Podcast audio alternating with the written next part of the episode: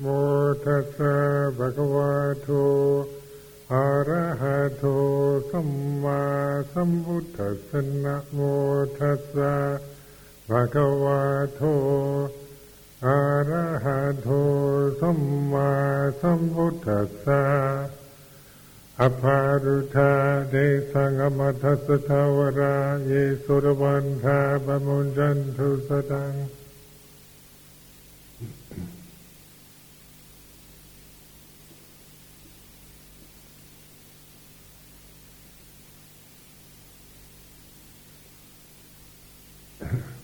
this is the observance night and the uh, have uh, the monks from Chithurst, Ajahn Karuniko, brought them up this morning and Ajahn Sucitto's birthday, he's not here. Tomorrow's Guy Fawkes Day.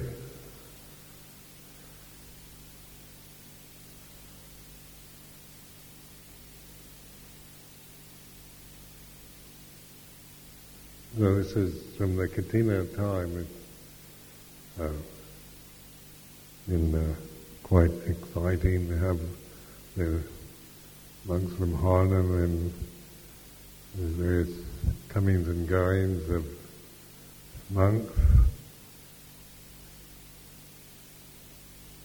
And then the discussions and, and the uh, around the practice and ways of dealing with suffering and emotions our human, uh, the state of our humanity. And so this is the uh, the Dhamma, the, how we generally, when we use the words to describe Dhamma, the truth of the way it is, and so this is this is uh, to be realized uh, individually by the wise. So what this points to is is learning to uh, open and and observe to to use the intuitive abilities that we have rather than uh, rationalize and, and analyze not that anything wrong with with an, an ability to analyze, to think, and to rationalize. Certainly, a great tool that we have. But in terms of, of uh, understanding Dhamma, or the truth of the way it is, it's not a matter of reasoning or rationalizing, but of observing, realizing. It was like realization or recognizing understanding, and that understanding isn't from thinking it out and figuring it out on that level, but uh, a direct kind of understanding through through uh, tasting, through knowing directly.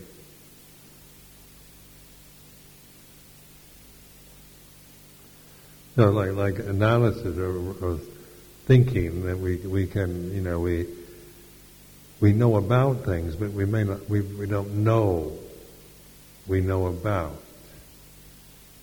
So we can know all about a lot of things, and, and we're educated to, to acquire knowledge about all kinds of, of subjects and interesting things to, to know about. But to know directly is learning to observe. You know, this, this is a natural state of knowing that we're in right now, consciousness. We're all experiencing uh, the reality of consciousness at this moment. But we can be caught up in our own uh, worldview. And so we, we're thinking about the future, uh, remembering the past, um, and, and so that we're creating these perceptions into consciousness uh, at this time. So we're not we're not really uh, fully conscious we, we, we attach to maybe the perceptions that arise and cease in consciousness. So this is where the self-view arises, and we create ourselves uh, through remembering our past and planning the future, seeing ourselves to, through you know, identifying with the, with the body and with the feelings, the memories, thoughts, perceptions, views, opinions, and all this is just uh, uh, the way we create ourselves as a person, and that personality then is a very uh, creates this sense of separation. Know, we, you know, we feel very separate or alienated or lonely or uh, always this, this sense of isolation of me and you. Because this is the result of thinking and remembering and, and identifying with thoughts, perceptions, views, opinions, emotional habits. Interesting on the level of emotion, that uh, how you can see uh, in a in a in a film, in a movie, uh, how easily you know we can be made to laugh or to cry or to experience strong emotions, and yet we know very well that the um, that it's just shadows on a screen. You know, people originally people acting out these roles, uh, these different emotions, and they project onto a screen. And yet we can be so absorbed into these into these shadows that we are laughing and crying and hating and and cheering and so forth according to what's going on maybe in I say sitting on a, a on an airplane watching a, you know a film through uh, that's that's playing in the airplane and you're looking through a little screen about that big people about that big and it, your mind can absorb right into it and and they they're crying they're separating the beautiful woman from her lover and you're crying with them. on and on like this. What is that? That's that that's how the emotions are. You know, we can you know, like a demagoguery and that's the way people can play upon our emotions, can wind us up, can can manipulate us to knowing how to uh, to use emotion to influence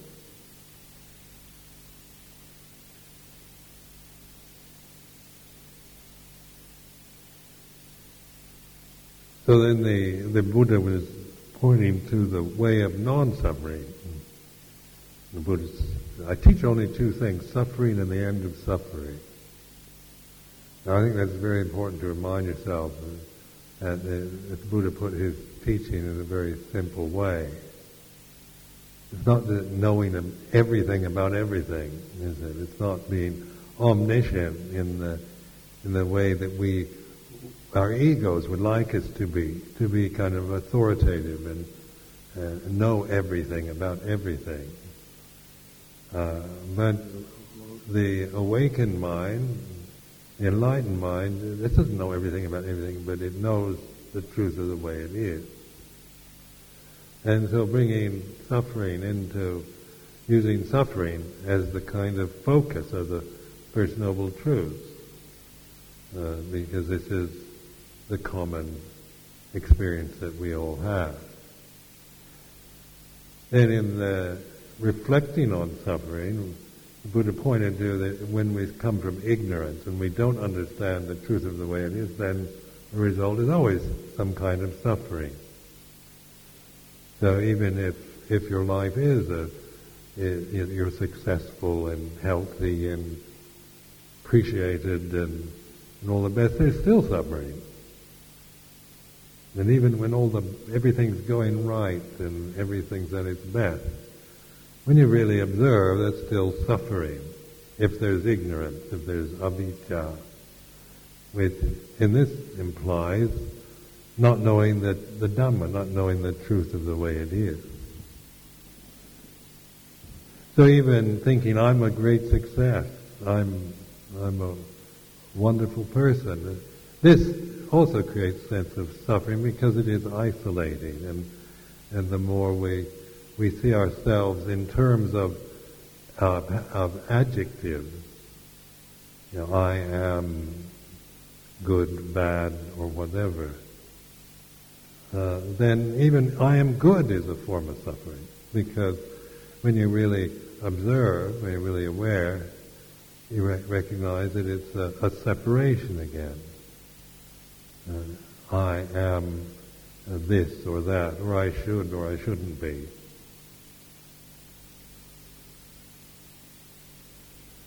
So then, Buddha said, I teach two things, suffering and the end of suffering. And so what, what is the end of suffering? And because that is, that when you try to think about it, you end up thinking, well, that's impossible. Or this maybe you have to just pump yourself with positive thinking endlessly, you know, to kind you know, perpetual kind of uh, refrain of, I'm happy, I'm happy.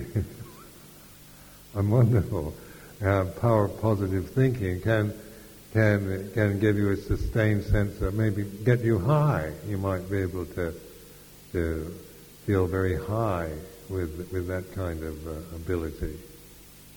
But the trouble is with getting high is that you can't sustain it. You know, you can you can get high, but to sustain a high is an impossibility. So then, what comes up must come down.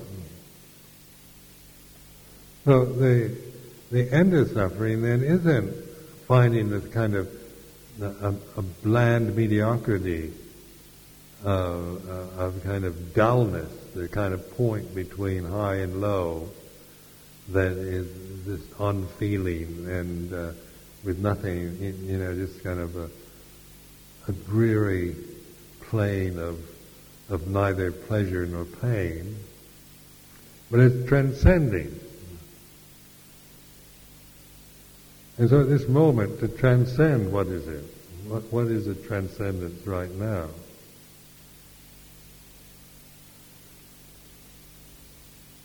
So when you try to find it as something, you can't, you know, you, you, you end up looking and feeling, you know, feeling despair or feeling you've got to get something you don't have now, or thinking that, that, uh, you know, there's, that you've really got to do something, work hard at your meditation in order to, to get nibbana and, and that uh, maybe you never will and on and on like this. Or, instead of thinking in terms of gain and loss, of just trusting in, in just paying attention, in just being present. So even if you're feeling suffering, miserable, physically or emotionally or whatever, you find the end of suffering comes the moment you opened it, or when you began, when you trust in your ability to embrace it or accept it for what it is. So it's learning to, to is an act of faith or saddha of of allowing the world to be what it is, the conditions both internally, externally. Because that's all we can do, you know, much as I might not want something right now, uh, you know, the fact is that uh, this is the, if something unpleasant is happening, then this is the way it is. and to spend my time resenting it, not wanting it, then I'm creating more suffering onto it. I'm creating my own resistance or judgment or uh, wanting to control, wanting to get rid of something. But as soon as I open to that, inc- include even my own resistance and aversion. So this is what, like sati sampajanya. Remember, the sati sampajanya, uh, about sati, which is translated as mindfulness. uh, sampajanya as clear comprehension, usually in the books, but uh, what I found a better, better words uh, is like for sampajanya is words like apprehension or apperception. Like perception is the, is the conditioning of the mind. It's like you think a thought or a, a thought or a memory or emotion. Uh, these are perceptions. You perceive things through the senses, things and objects. So you, that's a function of of the of the mind and the sense, activeness of your senses. And then apperception, it means the, to be able to perceive perception. It's uh, what it means is a kind of intuit, intuition. So at this moment, as we, as we uh, say, if we try to be mindful, we've got some idea of being mindful, then we, we tend to miss the point. It's not a matter of, of trying to be mindful, but of just being, being mindful, being aware.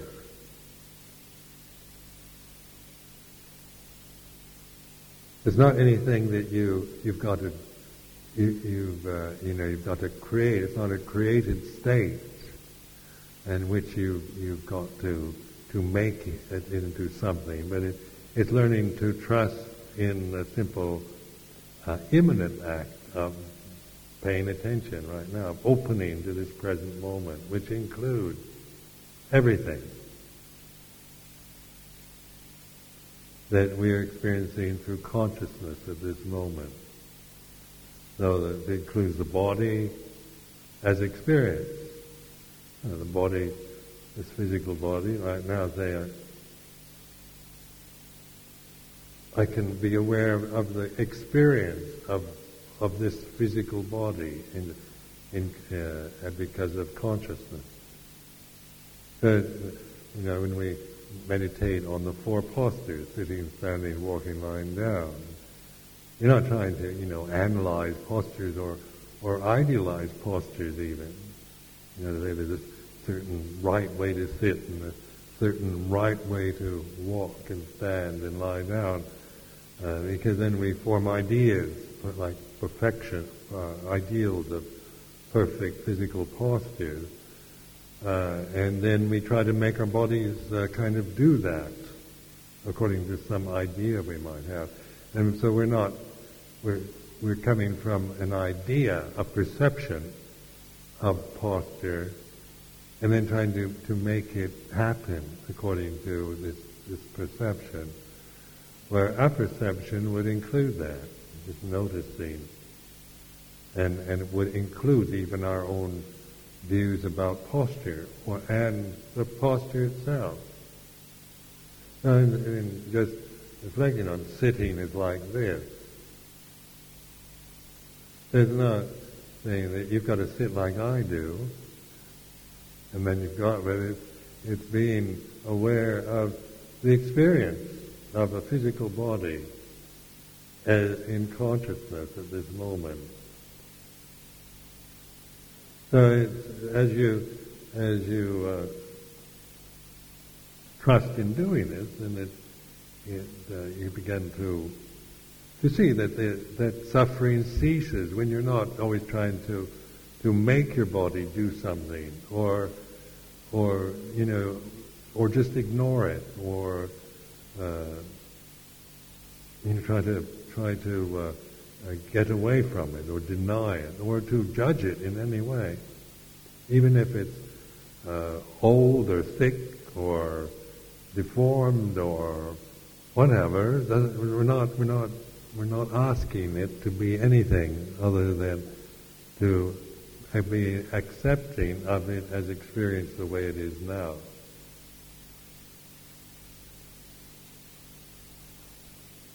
Then the breath, isn't it? We're breathing now. Bodies are breathing. Now this is we like sati sampajanya. We we open, and then we, we and then but that field of apperception is it includes. It's not, it's not divisive. It's not shutting out anything. It's not trying to ignore anything. It's not trying to absorb into anything in particular. It's not, uh, it doesn't come from some idea. It's got to get something or get rid of something because it would include that very desire of trying to get something or get rid of something. So it's a very natural state of being. It's, it's, it's not a created mental state. It's not like a, a jhana or something of, of refinement of conscious experience. It's, it's not, it, so it's, it's available to us all the time. You know, it's not, not dependent upon uh, meditation halls or, or methods. So mindfulness allows us to flow with life because it, wherever we are, in the midst of a battlefield or uh, a flood or a fire or a meditation retreat, we're alone in our kuti on a mountaintop or in in the in the temple. These are none of these are obstructions. There's no obstructions to sati sampajanya.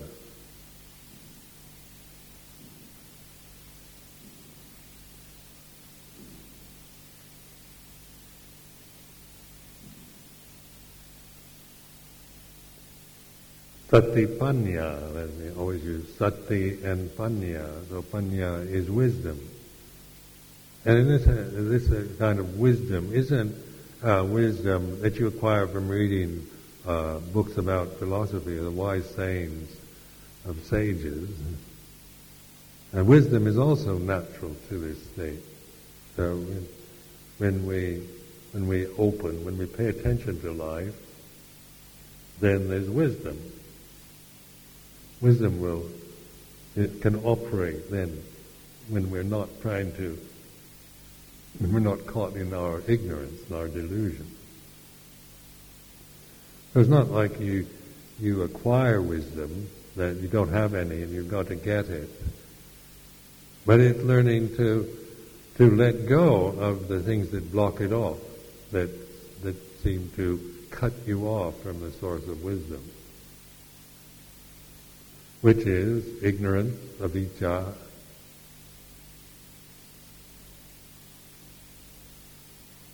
Not understanding the Dhamma, not knowing the truth of the way it is, and then wisdom, you know, we can memorize all the wise sayings of the sages and repeat them perfectly and impress other people and still not be in touch with wisdom at all.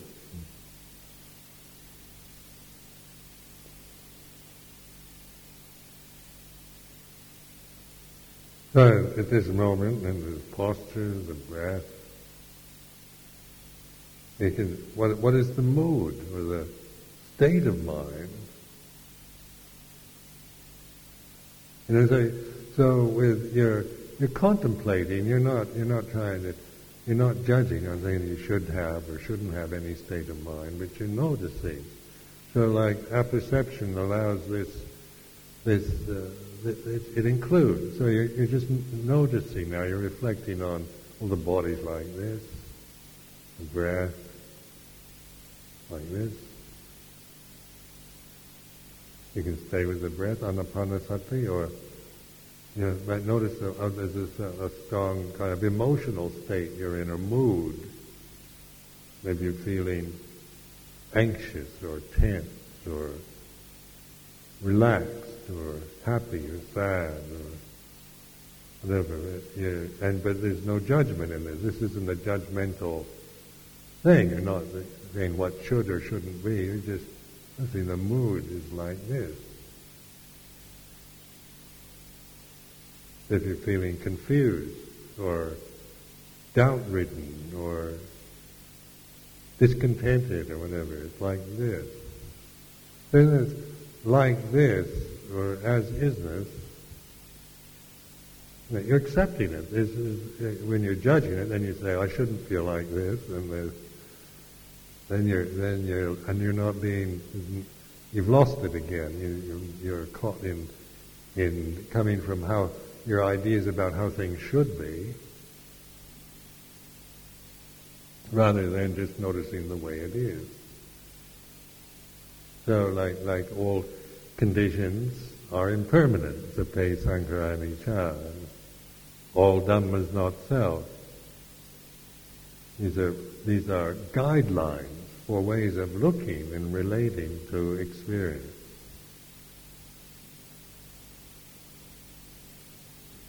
So when you begin to notice, let's say, the mood or the emotional state, your relationship to it now is including it rather than uh, resisting or judging or indulging. And then what happens? Uh, when you when you allow things to be what they are, then you're then you're not you're, you're not resisting, you're not fighting, you're not indulging. So then you begin to to re- realize the flow or the changingness of the conditioned realm.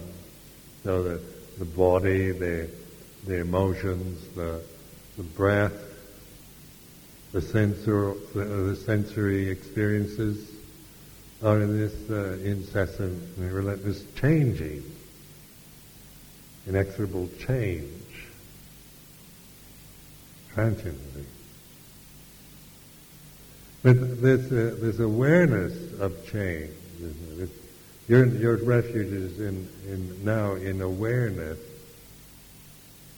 rather than trying to get a perfect uh, kind of mental state or physical state or situation that you can take a refuge in a, in something that that uh, you like or that you want, but your refuge isn't in, in any object or mood or state of being, but in this awareness and learning to trust and relax and and be open to the flow of life as as we have to experience it.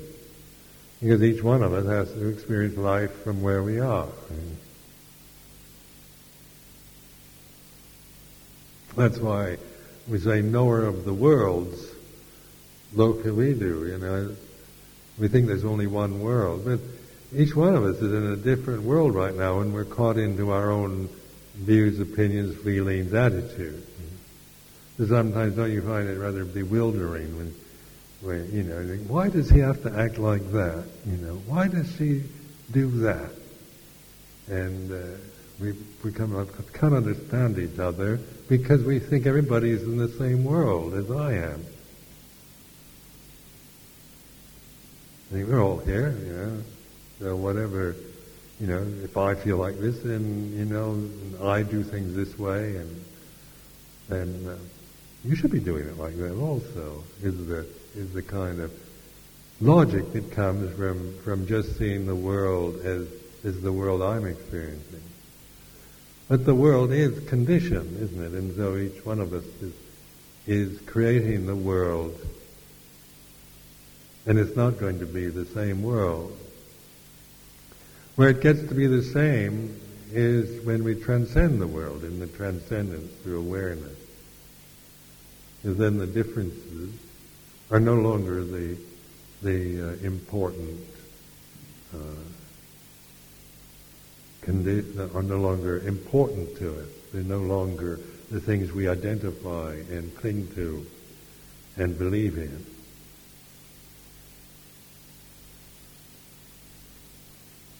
That is, uh, consciousness, example, is uh, you know, when you when you realize what what the experience of consciousness is. right now, it's it's light, isn't it? To be conscious is to be able. You know, there's an awareness. You know, if I were unconscious or dead, I mean, but consciousness is like this. And then if then conditions arise.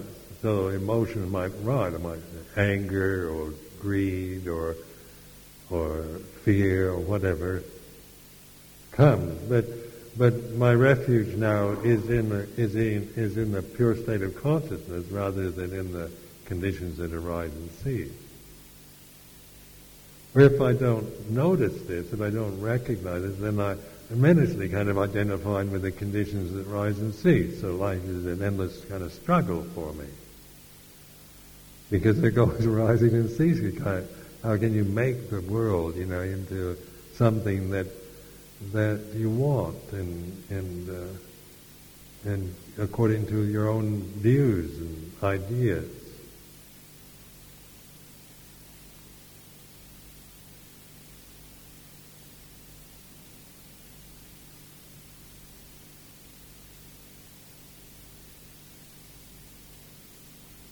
I like to, I, have used this uh, sound of silence for years because some people don't find it very helpful, but others do. But but that also is is uh, to me is, is uh,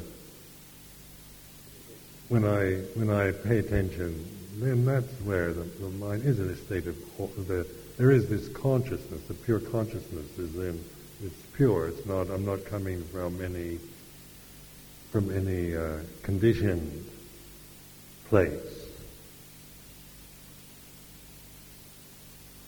That's why when you come from an idea or a doctrine or something, then then then you have to use logic. You know, so you you come from an idea that how things should be, or or there is, you know, from from statements about, you know, kind of uh, categorical imperatives and positions that we take, then that that is um, you know then we then we start we have to deduct from that. So it, the logic comes from like a, from a metaphysical doctrine, like most religions use metaphysical doctrines as, a, as their kind of, that's the, the, the essence, is the metaphysical positioning. Where in, uh, and, and this is very interesting, in Buddhism in contrast, he uses the noble truths, which are, you know, contrast to noble truths, they're not metaphysical doctrines. No, you, you can't, you know, say, like the first noble truth statement, there is dukkha, there is suffering, is, is not a metaphysical teaching. It's not saying everything is suffering in some kind of absolute way, uh, that you start from believing everything is suffering. And that's where many people misunderstand Buddhism because because it, it approaches the the question from the opposite end of the spectrum, isn't it? It's it's, it's inductive rather than deductive. If you say I believe in God, then that you deduct from that, but there is suffering, then you you're not you're not taking suffering as as as a, as a doctrine, but as a truth to open to, to notice what suffering really is. So the idea of understanding it.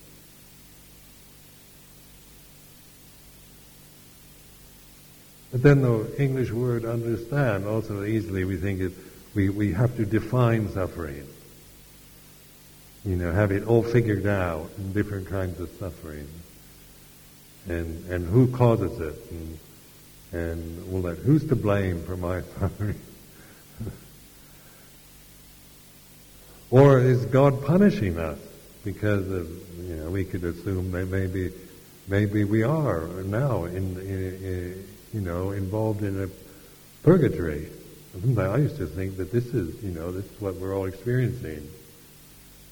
You know, in some, maybe having committed some terrible sins in some previous realm, I got sent to this one to, to purify myself.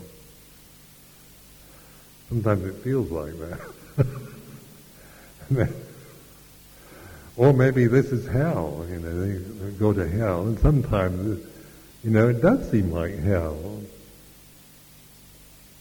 Unmitigated. And Sometimes life gets so miserable that you can't you can't have one kind of mitigated experience of pleasure. unmitigated, it seems, forever.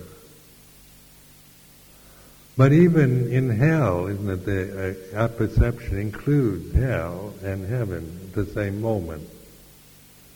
You sati sampajanya doesn't divide one from the other. It includes good and bad, right and wrong, everything. The dualities are included. Uh, so, so there's no, it's not a divisive function. So we can tune into that as, as human entities, you know, in, in this very simple way, through through learning to trust in paying attention to life, listening, uh, observing, uh, noticing, contemplating, reflecting.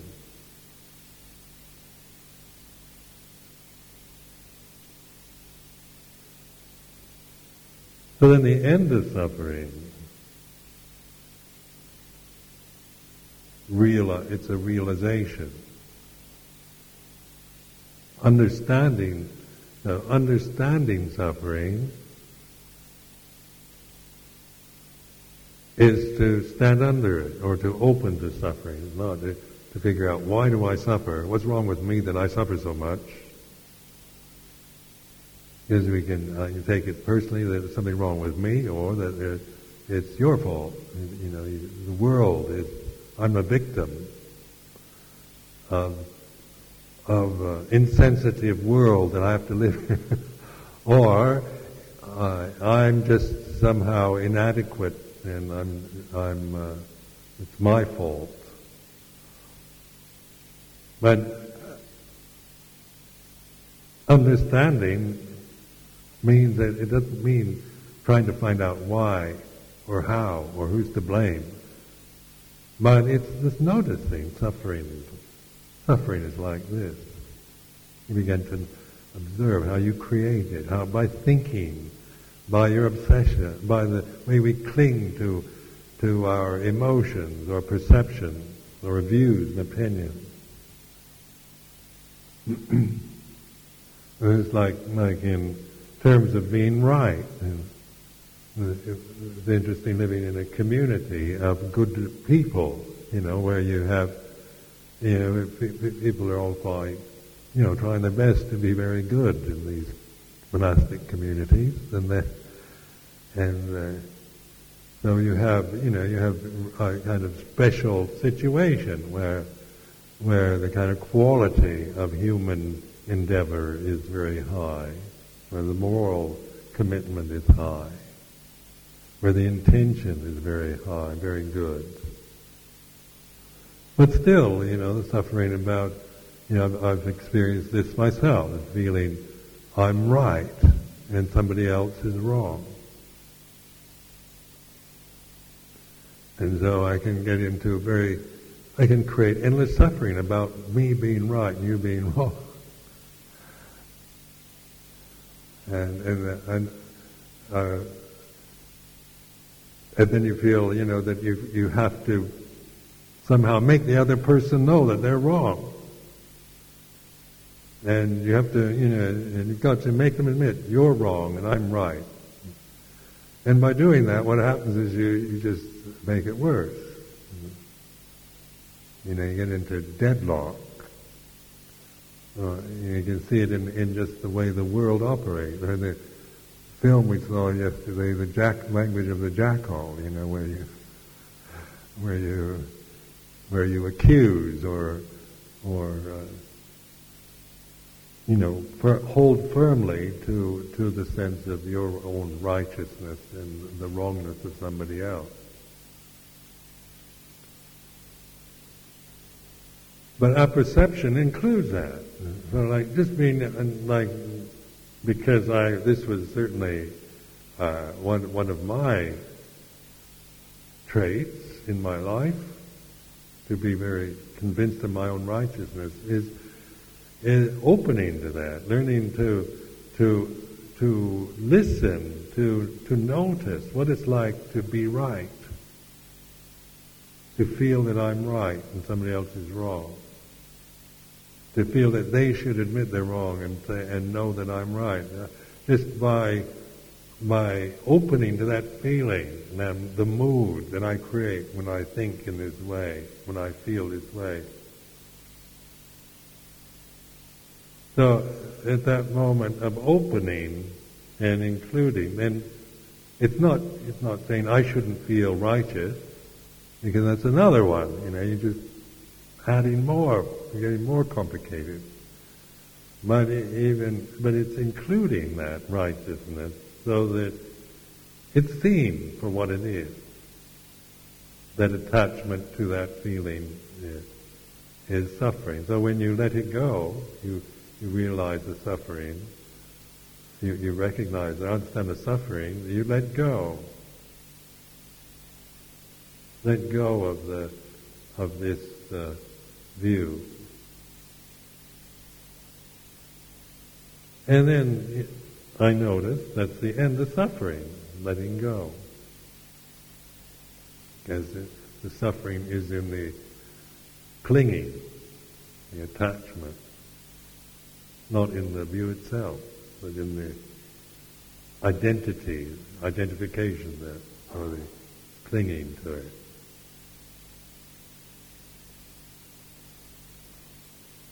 So these are these you can prove for yourself. I mean, this is within our ability to to know this for ourselves. And this is not, you know, something that I can do because I've been a monk for so long that, that that, you know, you could easily perceive it that, well, he's been a monk a long time, I can't do that. But you can include that view. Wherever, whatever you're thinking or believing in, you include it. Not by believing it but anymore, but by listening to it, recognizing it, a view as a view, an opinion as an opinion.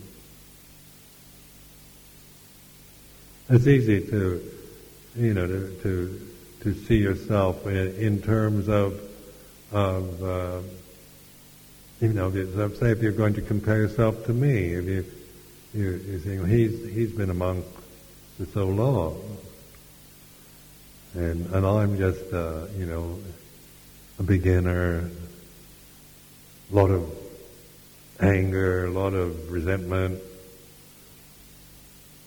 and then you hold to those views. Or you can open to those and see views as views. So it's not a matter of even of even time in the order or in years of practice or in in any position, but it's learning to trust in in in the moment of awareness.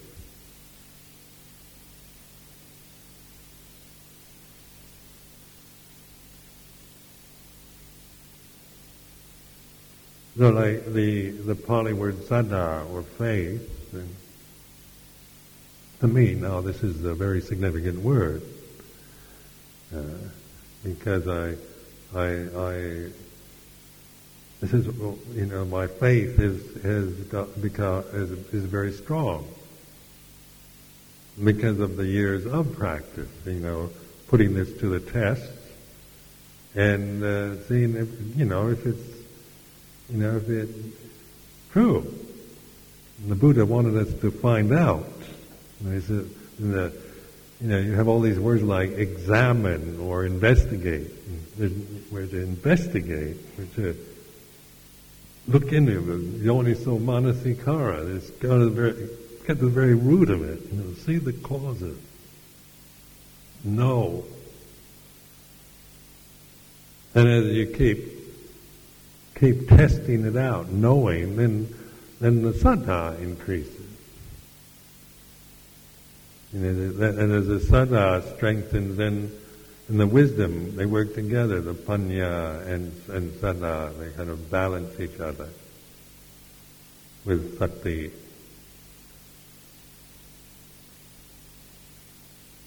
But uh, the, the reason why I've got a lot of saddha now is because I didn't have all that much when I began. I was a very a skeptical person, you know, even, you know, quite cynical. I didn't even think Buddhism was going to work. When I first started. I, thought, you know, I read so many kind of highfalutin philosophies and, you know, and back in the 50s when I was a real, you know, really searching, uh, in the 1950s, there was all these kind of uh, books coming out, you know, Erich Fromm and How to Know Yourself and all these kind of things, and I, and I, psychology, and it was becoming very pop psychology was beginning, and, and uh, book clubs were were sending, you know, all these kind of pop psychology books and reading all these books avidly and trying to find, you know, a a, uh, a way of, of, of resolving my unhappiness with life. And so, you know, you, you get inspired, you get by reading things, and you, you, you know, you get, but you don't know how to do it. You, you, you, you've read so many what other people say, but you haven't a clue of how to, how to really do it yourself. So when I became a monk, started meditating, and then there was that cynicism of having, you know, been inspired and kind of felt let down by so many things already, that I was fully expecting to be let down by Buddhism. You know, well, I'll give it a try. But it was there was but the saddha, there was enough saddha to get me going, you know, get me get me started. Then after the 34 years, you know, the, the saddha is very strong because you can see the result. It is, you know, if you, you can prove it. Suffering and the, and the end of suffering. Very simple, you know. And, and so it, it's like, you know, to, you know, in a worldly sense, it doesn't sound like very much. You know, do you, do you know everything about everything, or be the authority? And, and like many of us have talked about this, how we, you know, as you practice more, you, you know less. Where, you know, I knew much more 30 years ago.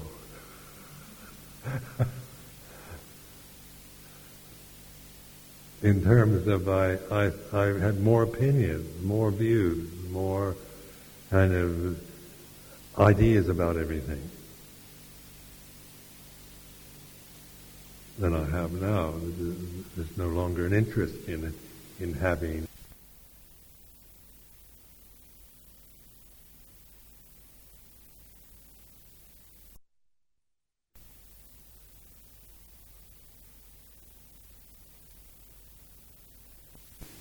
opinions and views and knowing all about everything. Because one recognizes that what, what you do, what this is what is necessary, what is valuable to know, suffering and the end of suffering. So I offer this as a reflection for this evening. Um.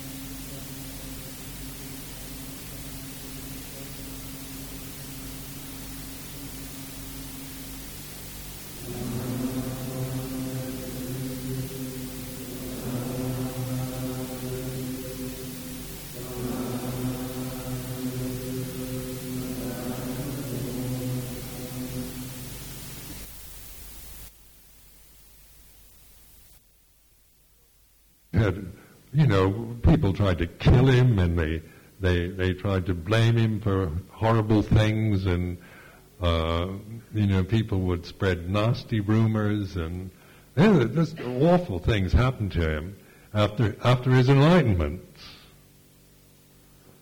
And yet, uh, that was, you know, why, why didn't the Buddha just say, you know, I've had enough of this, I'm going to find a nice peaceful place where I can I won't have to be bothered with it. Instead, he he established the monastic sangha, bhikkhu bhikkhuni sangha, and established a, a discipline and a tradition that we still enjoy now after 2,500 years. So, so that's quite a remarkable feat when you think of it, that institution can last so long based on such things that don't seem, you know, like alms mendicancy. Not on trust funds or anything like that, but in alms mendicancy. on the, on the, based on the fact that human beings are generous and kind and want to be. Uh, the teaching itself isn't based on, on a kind of Indian philosophy or a kind of attitude or fashion of a particular age. It's based on, on a universal reality. It's, it's the, the, the realization is through awareness, through awakening. It's not through believing in, in Buddha or in anything at all. So, you, you know, they're not established a teaching that, that even believes in, uh, that you have to believe in, in, uh, in, in concepts of any sort. That the whole aim of it was to encourage this awakened awareness. Well, this is, is very much what people in the West are very much are, see as valuable. This is why Buddhism is, you know, is at this time such an ancient religion, becoming so highly respected and regarded in the in the Western world. Many people wonder why. What is it about the, this religion that that people find so interesting? And I get asked this quite a lot. They want to know. But it is the thing that attracted me, and I'm sure most of us Western uh, people, is that we feel a need for something like this awakened awareness. This has not been uh, something that we, we can find so clearly stated, so well tra- taught within our own cultural tradition. Uh, and so we we find it very well presented and very uh, and, and an acceptable and an inspiring way within the uh, Buddhist tradition.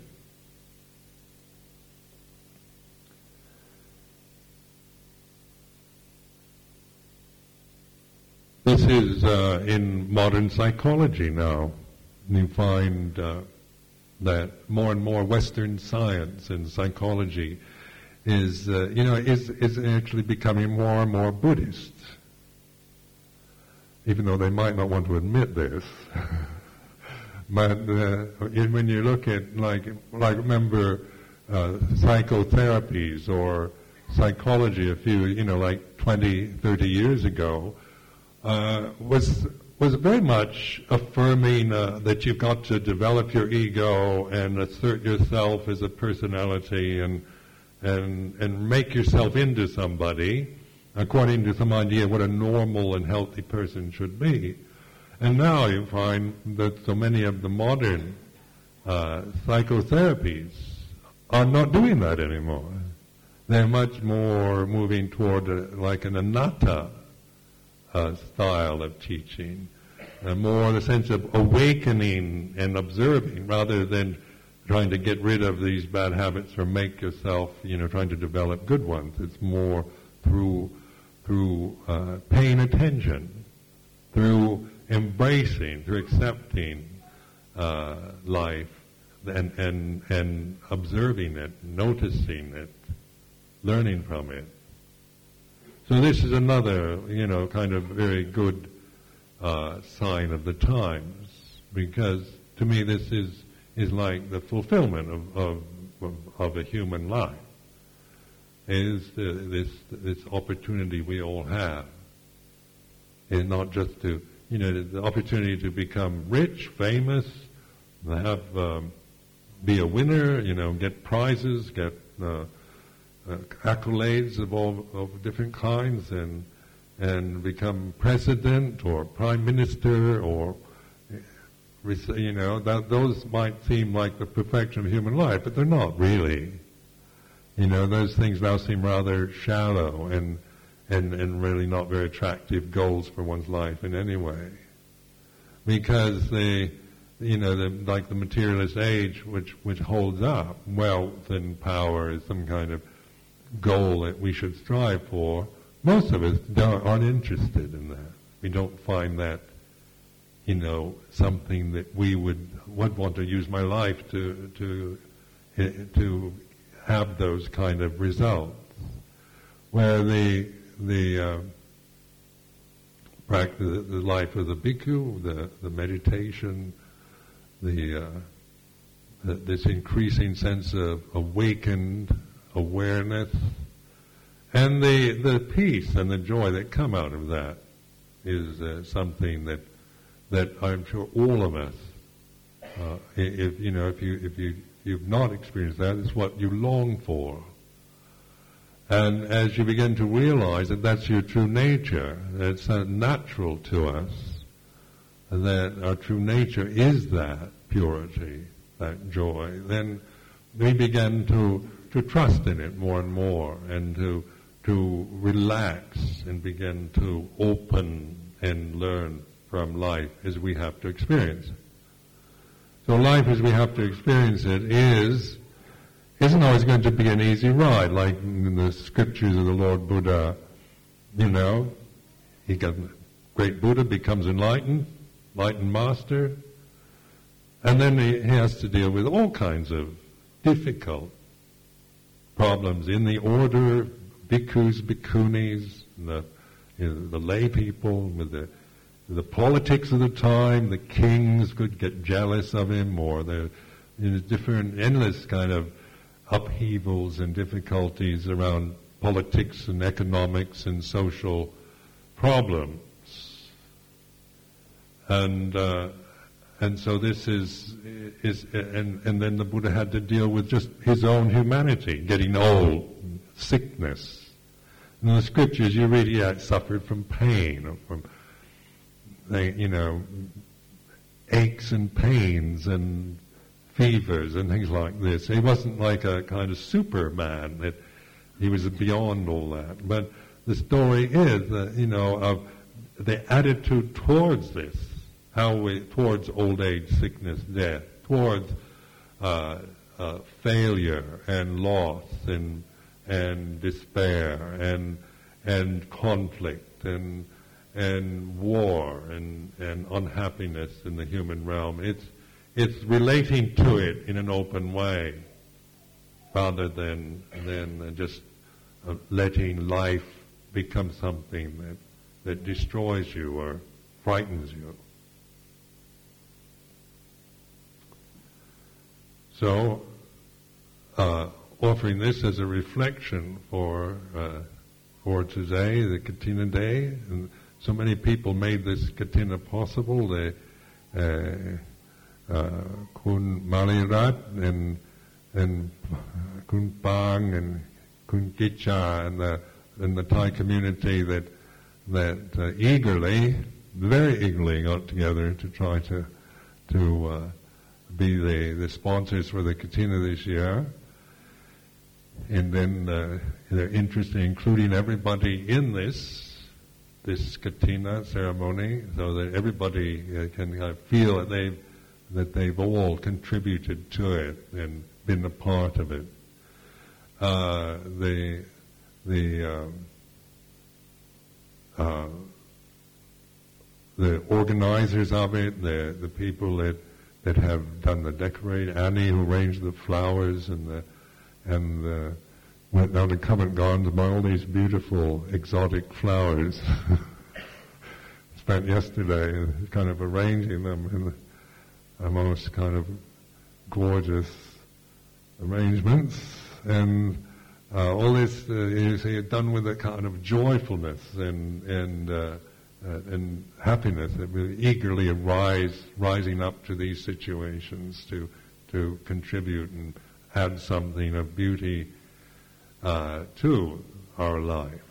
So it's uh, then the monks, the Luang Por Nek here and, and the from Chithurst and Harnham, uh, the nuns, uh, all uh, joining in on this very auspicious event. So I want to, to say how much I personally appreciated it, appreciate it, and that um, my life here in the UK has been a great blessing for me and uh, it's uh, certainly uh, proven to me the validity of the Buddha's teaching, that it, it isn't just a whinging little leave me alone type of life.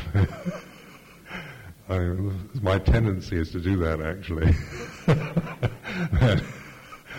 but it is an increasing sense of, of joy and a sense of, of being connected, of being uh, interrelated, of being a part of, uh, of a whole rather than just some isolated oddball of a Buddhist monk in a, in a, in a country where they think, where they call me Hari Krishna. so I offer this as a reflection for you. So also after after I pass out these calendars and these calendars, Ajahn Munindo from Abbot Harnami designs that helps to publish these beautiful calendars every year. So we have these here to to give to you. 2001, year 2001. and then after, uh, we'll invite uh, Nate uh, to uh, give, a, give us a talk in Thai.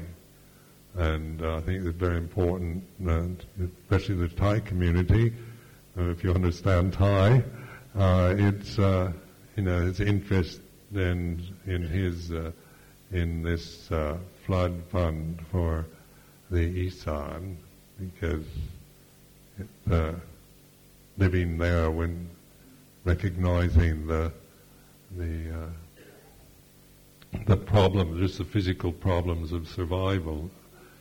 And uh, so I think we're all interested in hearing his his, his uh, view of this and how we can all help